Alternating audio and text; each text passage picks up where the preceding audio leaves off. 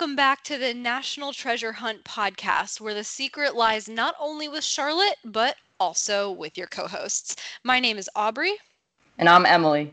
And we're back with another interesting episode for you all today.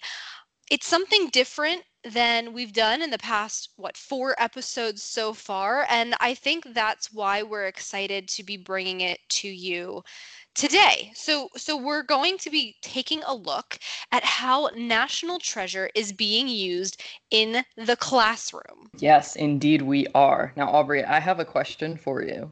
Okay. Did you ever watch National Treasure in your class?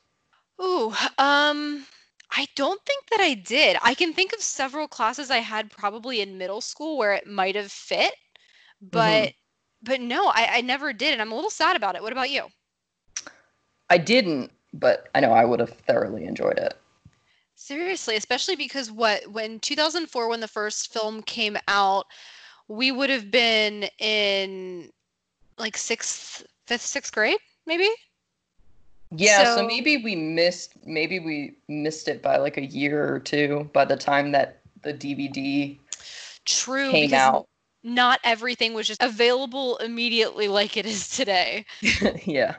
Well, I think that we definitely missed out, but I was really excited to learn that a lot of students have been shown National Treasure 1 and 2 in their classrooms, and that is what we're going to talk about today. So, before we get into the weeds of today's episode, just a quick reminder about where you can find us online. M? You can find us on Instagram and Twitter at NT Hunt Podcast. And you can also find all of our podcast episodes on SoundCloud, Spotify, iTunes, honestly, wherever you get your podcasts.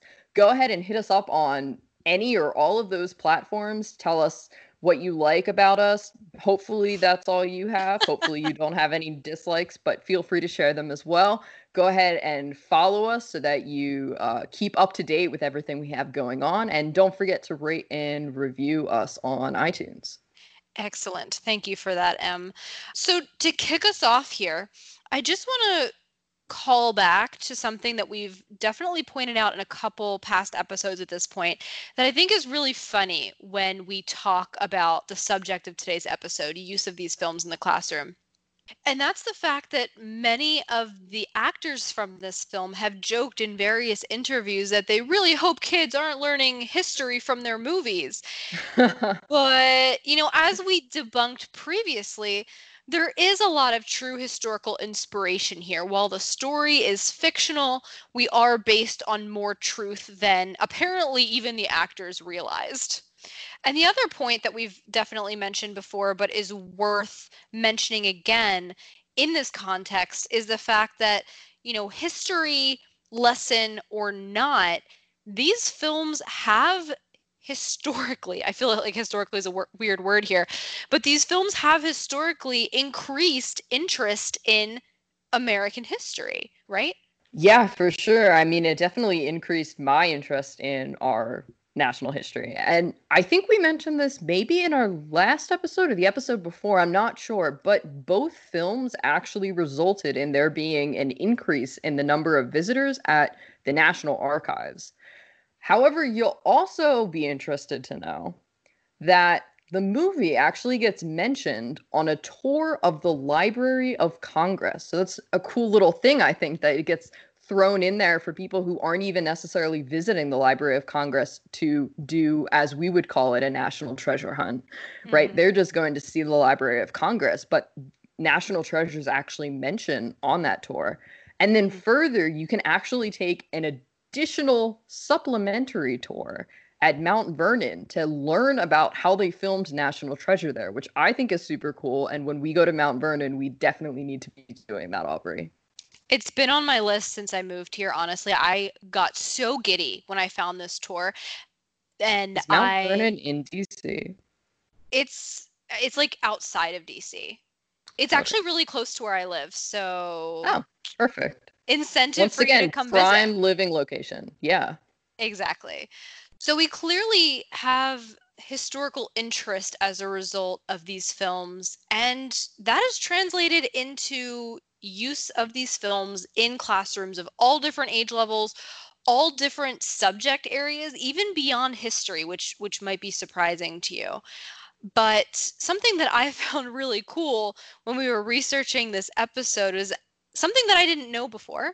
Back in 2004, prior to the original film's release, Walt Disney Pictures actually partnered with a group called Learning Works to develop a program of classroom materials that could be used from grades 4 through 12 and those materials were designed to use the history in the film or the plot points in the film to support national history standards at that time. It was sort of to get into what primary sources are and you know having fun puzzles and projects that kids could do in the classroom to get them interested it was really interesting because there's a whole packet of these materials online and we'll actually share that packet with you on our Twitter account this week. So check out at NT Hunt Podcast for for that in case you're interested in taking a look. But you don't be have to be in grades four through twelve to learn. We no, can all I, learn. I admittedly learned a thing or two from the packet. As did I. But it was cool because it, there was a focus here on helping students interpret primary resources on in classroom activities. There was even a virtual treasure hunt for students on the original National Treasure website. So there was Which, a lot. by the way, incidentally, can I just say the National Treasure website is not available anymore, at least when I tried to click on it. So this virtual treasure hunt for students on the National Treasure website, I don't know if it's accessible to us anymore. I guess not, but I, I am going to call you out and guess that you were looking because you wanted to take the virtual treasure hunt. Of course I did. Why would I not want to take the virtual treasure hunt? We're in quarantine. There's not real treasure hunts I can go on. That's true. I can't argue with that. But the final piece of this packet that they put together, which I found most exciting, was that when the movie was coming out, Walt Disney Pictures hosted a student writing contest where you know there were a few different writing prompts related to history and they chose three winners one from each sort of grade bracket and the winners got to bring two classmates and an adult to Washington D.C. on an all expense paid trip to take behind-the-scenes tours of the National Archives and the Bureau of Engraving and Printing. Oh my gosh how much would you have loved to have been one of those winners or the classmate of one of those winners? Again, it's just another reason where we really missed out, Em. I mean, we could have been those students. We were, you know, we were students at the right time. So we just didn't know. It's we're we going to blame our parents. They didn't tell us. And teachers, parents and teachers. And teachers, parents and teachers. We love you, but also why did you not tell us that there was an essay writing contest for National Treasure? Yeah. So that contest and the details can be found in that packet that we'll share, but just a little bit more info on the different activities in that packet. Since I'm sure a lot of you are wondering how in the world could they have translated this fictional film into a packet of educational material? There were actually pretty cool activities. The first one examines the importance of symbols and symbology uh, in film as well as in US history and even on the dollar bill. Something that I learned from this packet, for example. is the fact that the number 13 it, it appears multiple times in the symbols on the back of the one dollar bill that Ben Gates' grandfather shows him at the very beginning of the movie. And it shows 13, you know, not because Taylor Swift or anything. There's no relevance there, but rather because of the importance of 13 in US history, for example, with the 13 original US colonies.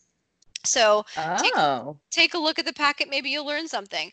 Just another quick aside the other activities include a crossword puzzle about US landmarks, and it sort of asks students to draw a postcard of a historical or local landmark in their city. But then also, interesting because of our episode that focused on the Ottendorf cipher, they explain the Ottendorf cipher in this packet. And I didn't even think to look there when I was doing my research. Well, here you go. Eh, they basically taught students how to use the cipher in both directions and subsequently had students compare Jefferson's original draft of the Declaration to what the final version ended up being, which was apparently changed multiple times by like John Adams and Ben Franklin and other people prior to the signing. Oh, wow. Well, speaking of signing, I actually also noticed that there was a part, and I'm assuming this was probably for maybe the fourth and fifth graders, where you could actually sign the Declaration of Independence, which I don't know about you, but I just thought was super sweet. Really sounds like something that Ben Gates would have appreciated for sure. Oh, he would have signed that and hung it on his wall. I think that's probably true. Uh, but beyond this packet that Walt Disney Pictures put together, there have been so many creative efforts by teachers all around the country who have put together additional online resources that have used the National Treasure film and follow up assignments for in the classroom, out of the classroom, that all accomplish various learning objectives. And I found this really fascinating because the one thing that you might think of education wise when you think about this film if you're not thinking about you know ben gates very detailed educational pedigree himself you might be thinking about the fact that this could be used for history standards, such as historical comprehension or chronology or analysis and interpretation. But there are other standards that teachers have been able to use the film for as well, such as communication.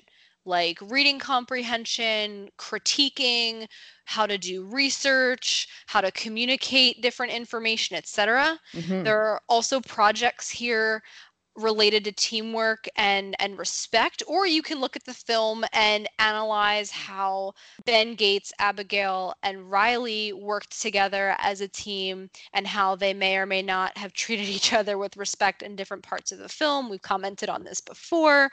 um, and of course there's also just the general area of social studies, so understanding cause and effect or civics and types of government and how to use data especially when it comes to you know forming societies and governing those societies etc yeah and something that i found that i i think probably would have been used probably like an english class based uh, kind of curriculum is these types of character analyses that they did. So kind of like you mentioned about how abigail riley and ben i was just going to call him nick um, interacted with interacted with one another, um, really kind of digging into what parts of their characters really stood out and the strengths and weaknesses of them as characters.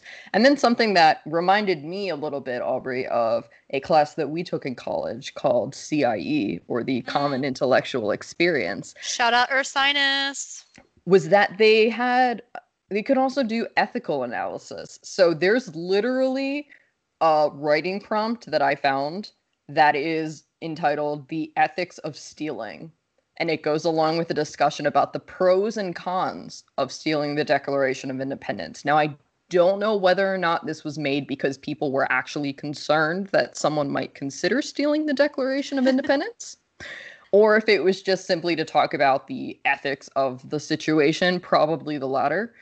And then something else I saw actually, which surprised me, was how it can be used in math classes. So, math? Math. Yeah, so I found it actually this is in a textbook about kind of creative ways to teach mathematics. They uh, suggested having students go on a treasure hunt in order to learn different aspects of math. The students are actually split into teams, and each student has to collect a certain amount of treasure to win the game. So either they have to solve clues to find the treasure, or the treasure is their reward for getting like math problems correct. But they actually suggested specifically something along the lines of setting up the games in order to emphasize the exchange of units, like tens and hundreds. So you can imagine monetary costs and needing to keep track of those types of things. I have to say that I think something like this would have been useful when I was learning unit conversions for like grams to kilograms and liters to milliliters and stuff like that, I definitely would have learned it a lot faster if I were playing a national treasure treasure hunt to go along with it. It's like Monopoly, but instead of being the hat or the dog or whatever, you could be Ben Gates, Riley Poole, or Abigail Chase. Exactly. And, and, here's the here's the big question for you, Em. If you were playing such a national treasure monopoly, which if that hasn't been done, we should probably do that. Just get on it. We should. Um, but if you were playing such a game, who would you be? Would you be your favorite character, Riley Poole, or would you be the highly educated, very respectable female lead of Abigail Chase? See, you've put me in a difficult position here, I especially because after that last episode where we talked about the treatment of women in uh, National Treasure and the Da Vinci Code, you have me kind of wanting to really vie for the women here. I have to say that I would probably still go with Riley just because it's Riley. And I Mhm. would hope that uh, the loving and understanding person that Abigail is would be able to accept that choice that I was making and not take offense to it as a blow to her femininity. Eloquently put. I don't know what to say besides that. You've taken this thought experiment and put a lot of thought into the experiment. okay, well, getting back on track here, it is the case that teaching materials exist online for students ranging from fourth grade all the way through college, where National Treasure is involved. But it does seem to be that middle school coursework is the most common when it comes to Mhm. using these films in the classroom. And this is entirely the thing I'm about to say is entirely based on my opinion, but I think it makes some sense. This might have something to do with the fact that US history, government, and civics are commonly taught in US schools in the middle school age range. Mm, that's true. Yeah, you don't really find you find college classes that are more specific about certain types of history, but definitely not on broad-based US history where I think these movies would probably be the most applicable. Yeah, yeah, I think that's the case. And so if you do a quick Google search of National Treasure in the classroom, one of the first things that's going to come up in your search feed is all different worksheets and exercises, some of which we'll go into in a little bit more detail in just a moment, the ones that we thought were really cool. But you know what else you're going to find, Emily? What's that? You're going to find some quizzes. Mm, And so, you know what I thought, you know what I thought would be really fun, Emily? what's that? I wonder. I, I thought it'd be really fun to give you a quiz right here on the podcast. Oh boy. Yeah. How fun. And guys, I would just like you to note that on our shared Google document, Aubrey has written in all caps, Emily, don't ruin it by looking at it in advance. I'm warning you. In big bold capital letters. So Well, I um I I want to see how your if you would pass this national treasure quiz that could be for a middle schooler, okay? spoiler so- alert, I don't think I'm going to. Well, I picked questions that there are some harder ones than what I chose. Things with years and other dates and I'm being nice. I picked ones that were sort of middle ground, but just remember when you're feeling particularly good about yourself that this quiz is for a middle schooler. Are you ready, Emily? I am ready. Okay, so here's the other catch here. This is technically written as a multiple choice quiz, but just to up the ante a little bit, I'm not going to give you the multiple choice answers and you have to just answer it. Of course, why would you? That would be too simple. So, question number one Where does the first scene of the movie take place? Technically in the attic of Benjamin's grandfather's house. Which is in what city? Philadelphia? Uh, nope. It's, it's in Washington, D.C. Okay. Did they tell us that? They did. It's in the little text at the bottom. Oh, well, that assumes that I'm reading during the movie. Well, that's not even, it doesn't even require that you have the subtitles on. So that really is just an error on your part. Okay. Question number two. When Riley sees a dead body on the Charlotte, what did Ben say to him? You love quotes, so this should be easy. And if you don't know, I will read you the options for this one. I don't know. Okay. Is the answer A, calm down? B, relax or go home? C, C, did you wet yourself? D, shh, did you hear that? Or E, well, you handled that well. Ooh. I feel like I'm on uh Who Wants to Be a Millionaire right now. Uh I have to say D and E are both seeming like probable probable choices here. I think I'm gonna go with E. The did you you handled that well? That is correct. Yes. But I would also like you to know that in the process of reading you option D, I was reminded of a very memorable time when we were roommates in college where Mm. I woke you up with my sleep talking where I basically said, "Don't let them see you." It was Exactly. very creepy. And I was petrified. And you felt really bad the next morning. I just told that story very recently. Oh, well, here we are. Telling it again. All right, question number 3. What does Abigail collect in her office? She collects campaign pins. Of who? George Washington. Correct. Well done. Thank So you. you are two for three so far. Question number four. To access the preservation room, Ben needs Abigail's fingerprints. How does he get them? He gives her a coin as a gift. And he put some stuff on the coin that we're going to talk about in our science episode. So she touches the coin and then well wait, hold on. What was the question? How did he get her fingerprint or how did he get into the room?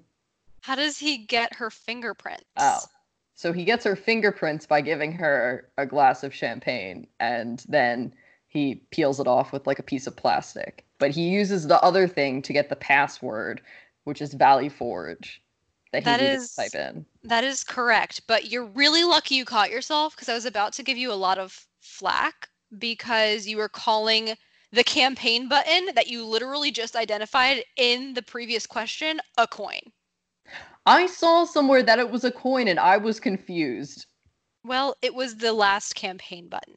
But regardless, you did get the question correct. Moving right along to number five. How much does Ben pay for the reproduction of the Declaration of Independence at the souvenir shop? Oh gosh, you're gonna kill me Oh, yeah. because this is the this is the big question that bothered Aubrey for years that we were finally able to answer. I want to say 1350, but I feel like it was much more expensive than that. Eh, it was $35. $35. I had the 3 And- and, the and- 5. We take Visa. We take Visa. Okay, moving right along. Question number six. Where does Ben's father live? Doesn't he live in Maryland? Like right outside DC? No, he lives in Philly. oh, Oh, right. oh my god. Okay, next question. I swear that I should be the other person hosting this podcast. It doesn't seem like it right now, but I promise you, I do love these movies. It's okay. You just have issues with chronology and maybe remembering a little bit, but it's fine.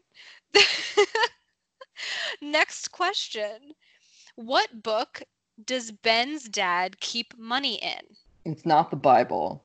It's not the Bible. Common sense. Yes. Really? Thomas Paine's Common Sense. That was a complete guess. Well, well done. Common sense, one could say I used. Oh, punny. All right. Next up, you only have three questions left. Thank the Lord. At what time of day does our trio see the quote timely shadow? This is all Riley. So you I bet know. this.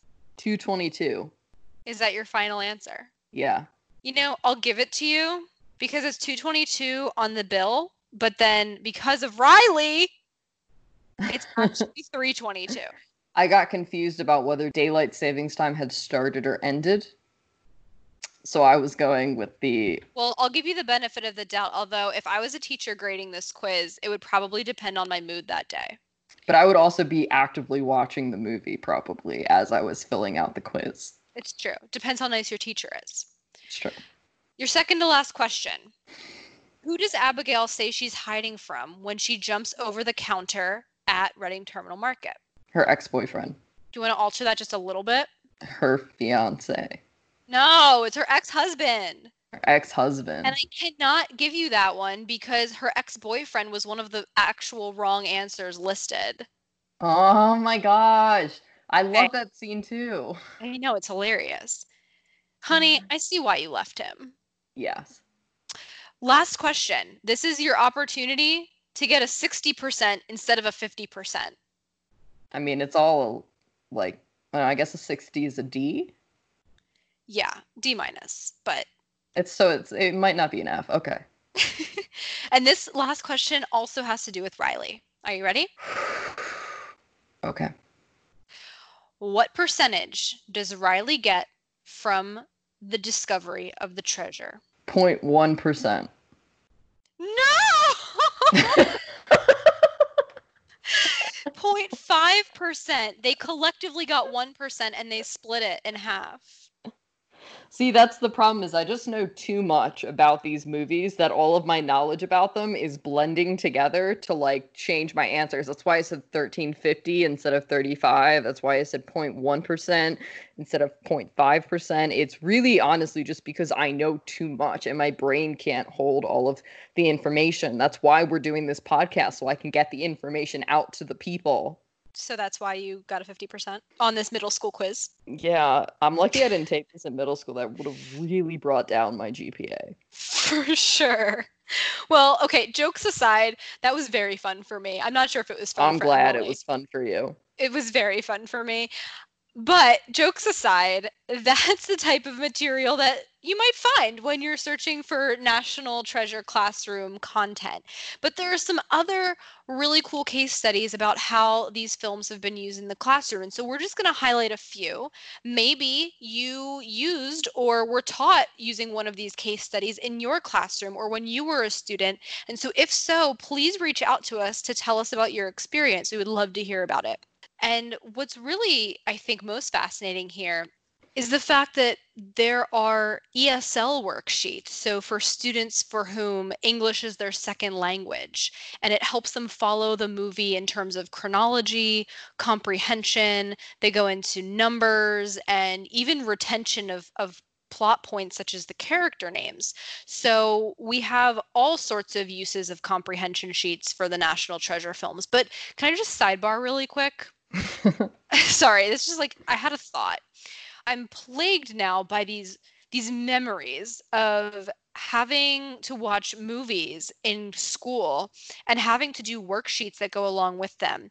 And Emily, did you ever have any teachers who would put the questions on the sheet out of order? I had sheets that were out of order. My theory was that the teachers didn't put them on out of order, but that the teachers just found them on some website and printed them out and didn't take the time to make sure that they were in order. Okay, so those Which made it worse it stressed me out so much, especially if it wasn't clear that they were going to be out of order. If it was clear, then that was a little less bad. But when it wasn't clear that they were going to be out of order, or like just one question was was out of order, and then that just messes up your watching of the whole rest of the movie and filling out the whole rest of the sheet. And oh my god, I hated it. Yeah, it's like you miss one and then you miss five. Exactly. Okay. There's no in between we're on the same page here and I am glad to hear it, but I still have vivid memories of this. Anyway, um, so some other examples that we thought were really cool of case studies of classroom use of the films. One of them that I found was a web quest. So the teacher basically asked the students to watch the film, and they also received a worksheet with questions, but the questions weren't going to be answered by the film. The questions were basically prompted by the film, and it required students to basically use online or print resources to find the answers. So it kind of teaches them researching skills, which I thought that was pretty cool. Oh, yeah, that would have been super helpful. For sure. Then there's a, a, cool example I found from public schools in Newark, New Jersey. This was back from 2008, but I found it because I guess the project was such a success that there was a news article about it. Mm. And these schools developed a virtual treasure hunt for their fifth grade students. And so it was just a series of history and social studies challenges and puzzles that required the students to, you know, in order to solve them, they had to be able to research online and type and do all sorts of analytical stuff. And there were sidebar aspects to this project where they had almost like a message board where they had to communicate weekly updates on their treasure hunt to the other students. And the part about this that I thought was the coolest was the fact that some students doing this project ended up contacting descendants of a Declaration of Independence signer. What? Yeah, so apparently one of the signers from New Jersey was this man named John Hart, and the students ended up having a conversation with those, those descendants. So that's cool. That's super cool. I bet that guy loved getting all those phone calls from those kids that were like interested in knowing about his family history. For sure. I mean, talk about immersive learning. That is pretty much, I would think, the definition. Another interesting example is one that Emily and I both did a lot of reading on because it was really in depth. It was a project that a student named Beth Carini, who, based on the context of this paper that we found online, it seems like she was probably a college student uh, learning to be a teacher. And in around 2007, 2008, she developed a project that was meant to be applied, I guess you could say, in an honors ninth grade civics class. So she was i guess the better way to put this is she was taking a class herself called teaching american history. Mm-hmm. and she put this in-depth project proposal together that was based on national treasure and it was a project for ninth graders to do. Do you want to talk a little bit about the project? Yeah so it was actually as aubrey said it was a really in-depth project it had multiple steps to it and I mean, students learn everything, honestly, from finding out more information about the Freemasons and the Founding Fathers, which coincidentally we will also be doing on deep dive episodes, um, to watching the movie. They had to take notes on the facts of the movie and then research them to see if they were real facts. And one of the things that I thought was really cool was kind of this quote that I found. Of course, I found a quote from her lesson plan, I guess you could call it. And she says, quote, we cannot always believe the information contained in movies, even if they are based on historical events or figures. To truly gain understanding and context in which to place the movie, research must be conducted before an opinion on the validity of the story is formed. And I just thought that, that was really interesting, especially going back to that point, Aubrey, that you brought up at the beginning of the episode, where the cast is saying how they hope students don't believe, you know, what they're teaching them in the movie and stuff. What Beth really did here was took that idea and kind of flipped it and forced students to ask these questions and almost in a way to force them to be historical detectives and you know really look into this even further. Yeah and in the end they were asked to produce their own short film about what they learned to basically uncover what is fact and what is fiction. So that seems like a really cool project that i certainly would have enjoyed doing when i was in ninth grade Oh yeah, if my ninth grade honors class did that, I would have had a lot more fun in history. Literally in history and in history class. Fair enough. But speaking of criticizing or being critical or analytical of facts being presented in movies, there are also some teachers who have advocated for using the National Treasure film prior to actually teaching anything about the Declaration of Independence, and then using the viewing of the film as somewhat of a, a springboard or a launch pad to discuss with the students all of the liberties that the movie does take with history. So, talking about what is fact and what is fiction. And then another question that they can ask the students in this conversation, which I think is maybe for a little bit higher level of student audience. So maybe we're talking high school here instead of middle school, but asking the students then why they think the writers needed to embellish history so much to even create the film. Mm, that is a good question. I'm sure that's something we could dedicate literally an entire episode to if we wanted to. So yeah, now now that you've brought it up, I'm kind of thinking of it and kind of trying to answer the question for myself. Yeah, it's it is an interesting question. Let us know your thoughts. I also found that some people kind of use the film. So you know when you have a substitute teacher that comes in and they don't really know like the lesson plan or anything like that. They were just like called in that morning and you need something to do that like is mildly related to the subject you're in but isn't great and they just show you a movie. And it's usually well when we were kids it was usually bill nye. It was always bill nye in science class for sure. I would have loved to have a substitute teacher that came in and showed me national treasure i have to say I actually found a few quizzes and worksheets, not too unlike uh, the quiz that Aubrey so kindly gave to me. But it, these quizzes and worksheets, it was really clear that it was just making sure that the students were like paying any sort of attention to the movie whatsoever. They, they were not in depth questions. My favorite question that I found is what does Ben do to Jon Voight? So, first of all, let's just break down that question. Okay. So, what does Ben do to Jon Voight? Why are we using Jon Voight's name instead of Nick Cage's name?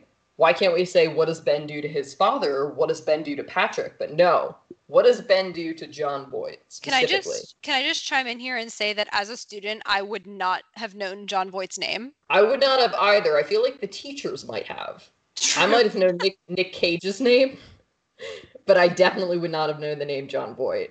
I, so I would have been like, who are you even talking about? Maybe this was a harder quiz than we actually thought it was. Maybe a secret quiz for some type of cinematography course where they're learning about actors and stuff. Anyway, it was a multiple choice question, and the answers were equally as funny. The first was, does he lock him in a closet? Um, I mean, he doesn't, because what the question fails to point out is that he is his father. That might be a little much.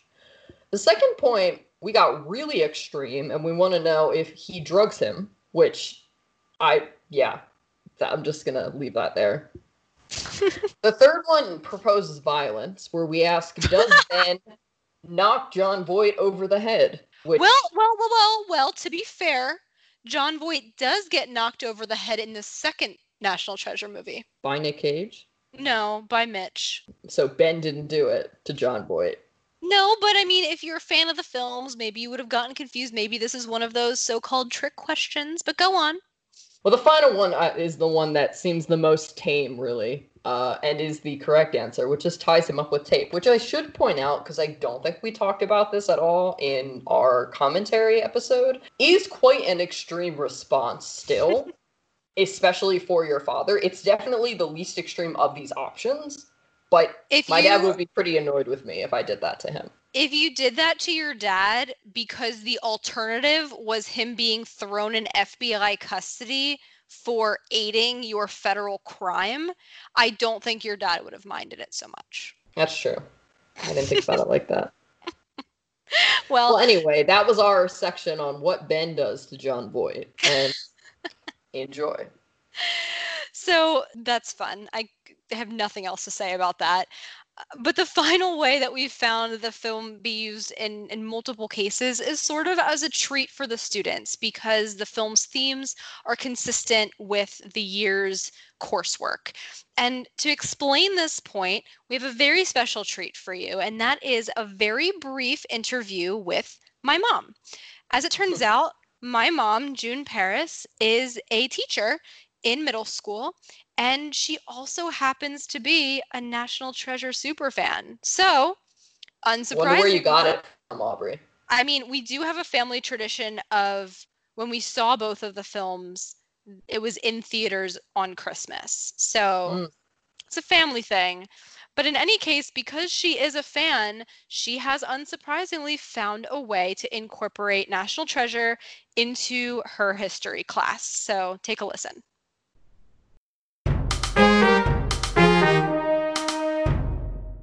So, why don't we start off by you telling us what grade and what class you teach? Sure. I teach sixth grade, and that's a middle school situation where I teach. And I teach what I call ancient civilizations, otherwise known as social studies.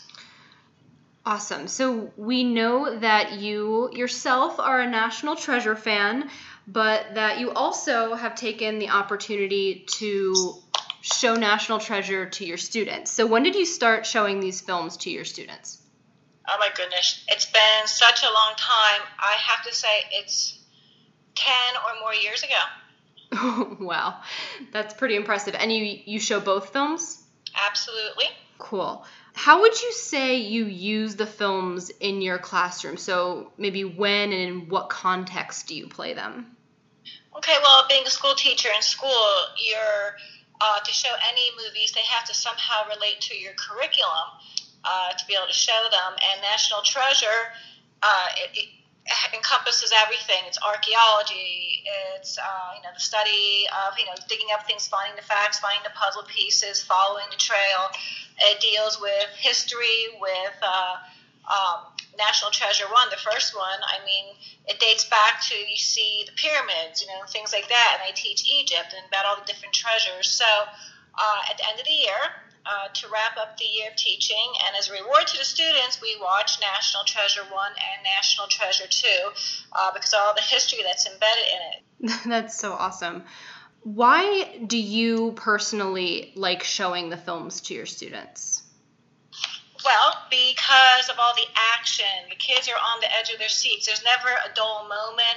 There's a lot of history embedded in it. You know, um, it's just fun. And I think the actors do a great job, you know, with the, the comedy aspect of it. It's appropriate for the students. Um, I don't find it offensive in any way. You know, there's a lot of films out there today that I would never even dare, you know, show show my students. But this is totally, it's clean, it's good. Love them. So you mentioned that your students seem to like them as much as you do. Have their reactions changed at all over the years? You know, if you started showing these films 10 years ago up until now, I wonder are they familiar with the movies? Are they, you know, reacting differently than they than they did 10 years ago? Well, I think uh, 10 years ago they were a little bit more familiar with them as opposed to now uh, they are not as familiar with them. So they're more intrigued by them, I guess you could say. And I have to ask do you have a favorite, National Treasure 1 or National Treasure 2? I love them both. I mean, number two deals with the Mayas, the Aztecs, uh, you know, ancient Indians, basically, and I love that. That was a study of mine in college, but uh, I think National Treasure 1 is the better of the two films. What about your students? Do they seem to have a preference? I think they like the first one better also. Interesting. Um, all right. Well, is there anything else you would like to add to the conversation? I have been waiting forever for National Treasure 3. I sure hope they could somehow pull that together and get the whole cast back together again. Uh, it's just great. It's just fun. It's great entertainment. Uh, and I love it. You know, they explore different parts around around the country. National national treasures, quite honestly, a great title for it because all the places they take you to are quite historic and quite important to our country. So I'd love to see them do it again. Well, we agree with you there. Thank you so much. Thank you. Okay, so there are a couple of points here from this interview with my mom that I just want to perhaps elaborate on a little bit really quickly before we finish up the episode.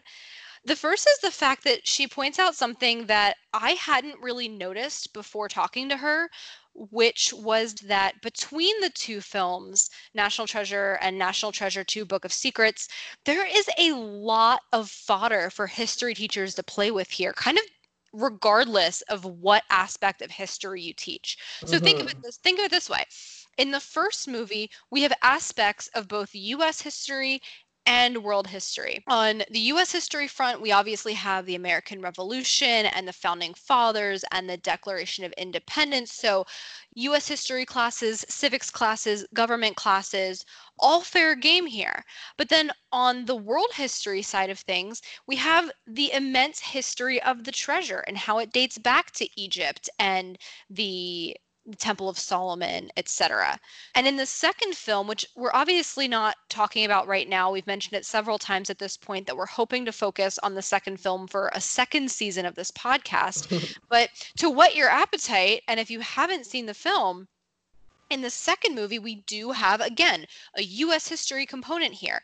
It's the Civil War. So, fodder for those classes. Whereas on the world history side, we have aspects about Queen Victoria and various Native American civilizations, such as the Olmec. So, a lot to work with here if you're a history teacher. And I would encourage, based on my extremely biased view of these films, I would advocate for more history teachers using it, especially because on my mom's, you know, use of these films for 10 years in the classroom, it seems that students really like it. So the last thing though is you you might have noticed that she said nowadays when she shows the movies the students haven't even heard of these movies before. And oh my God, how sad is that? What are their parents showing them at home? is my question. When they have family movie nights, what movies are they watching if it is not these?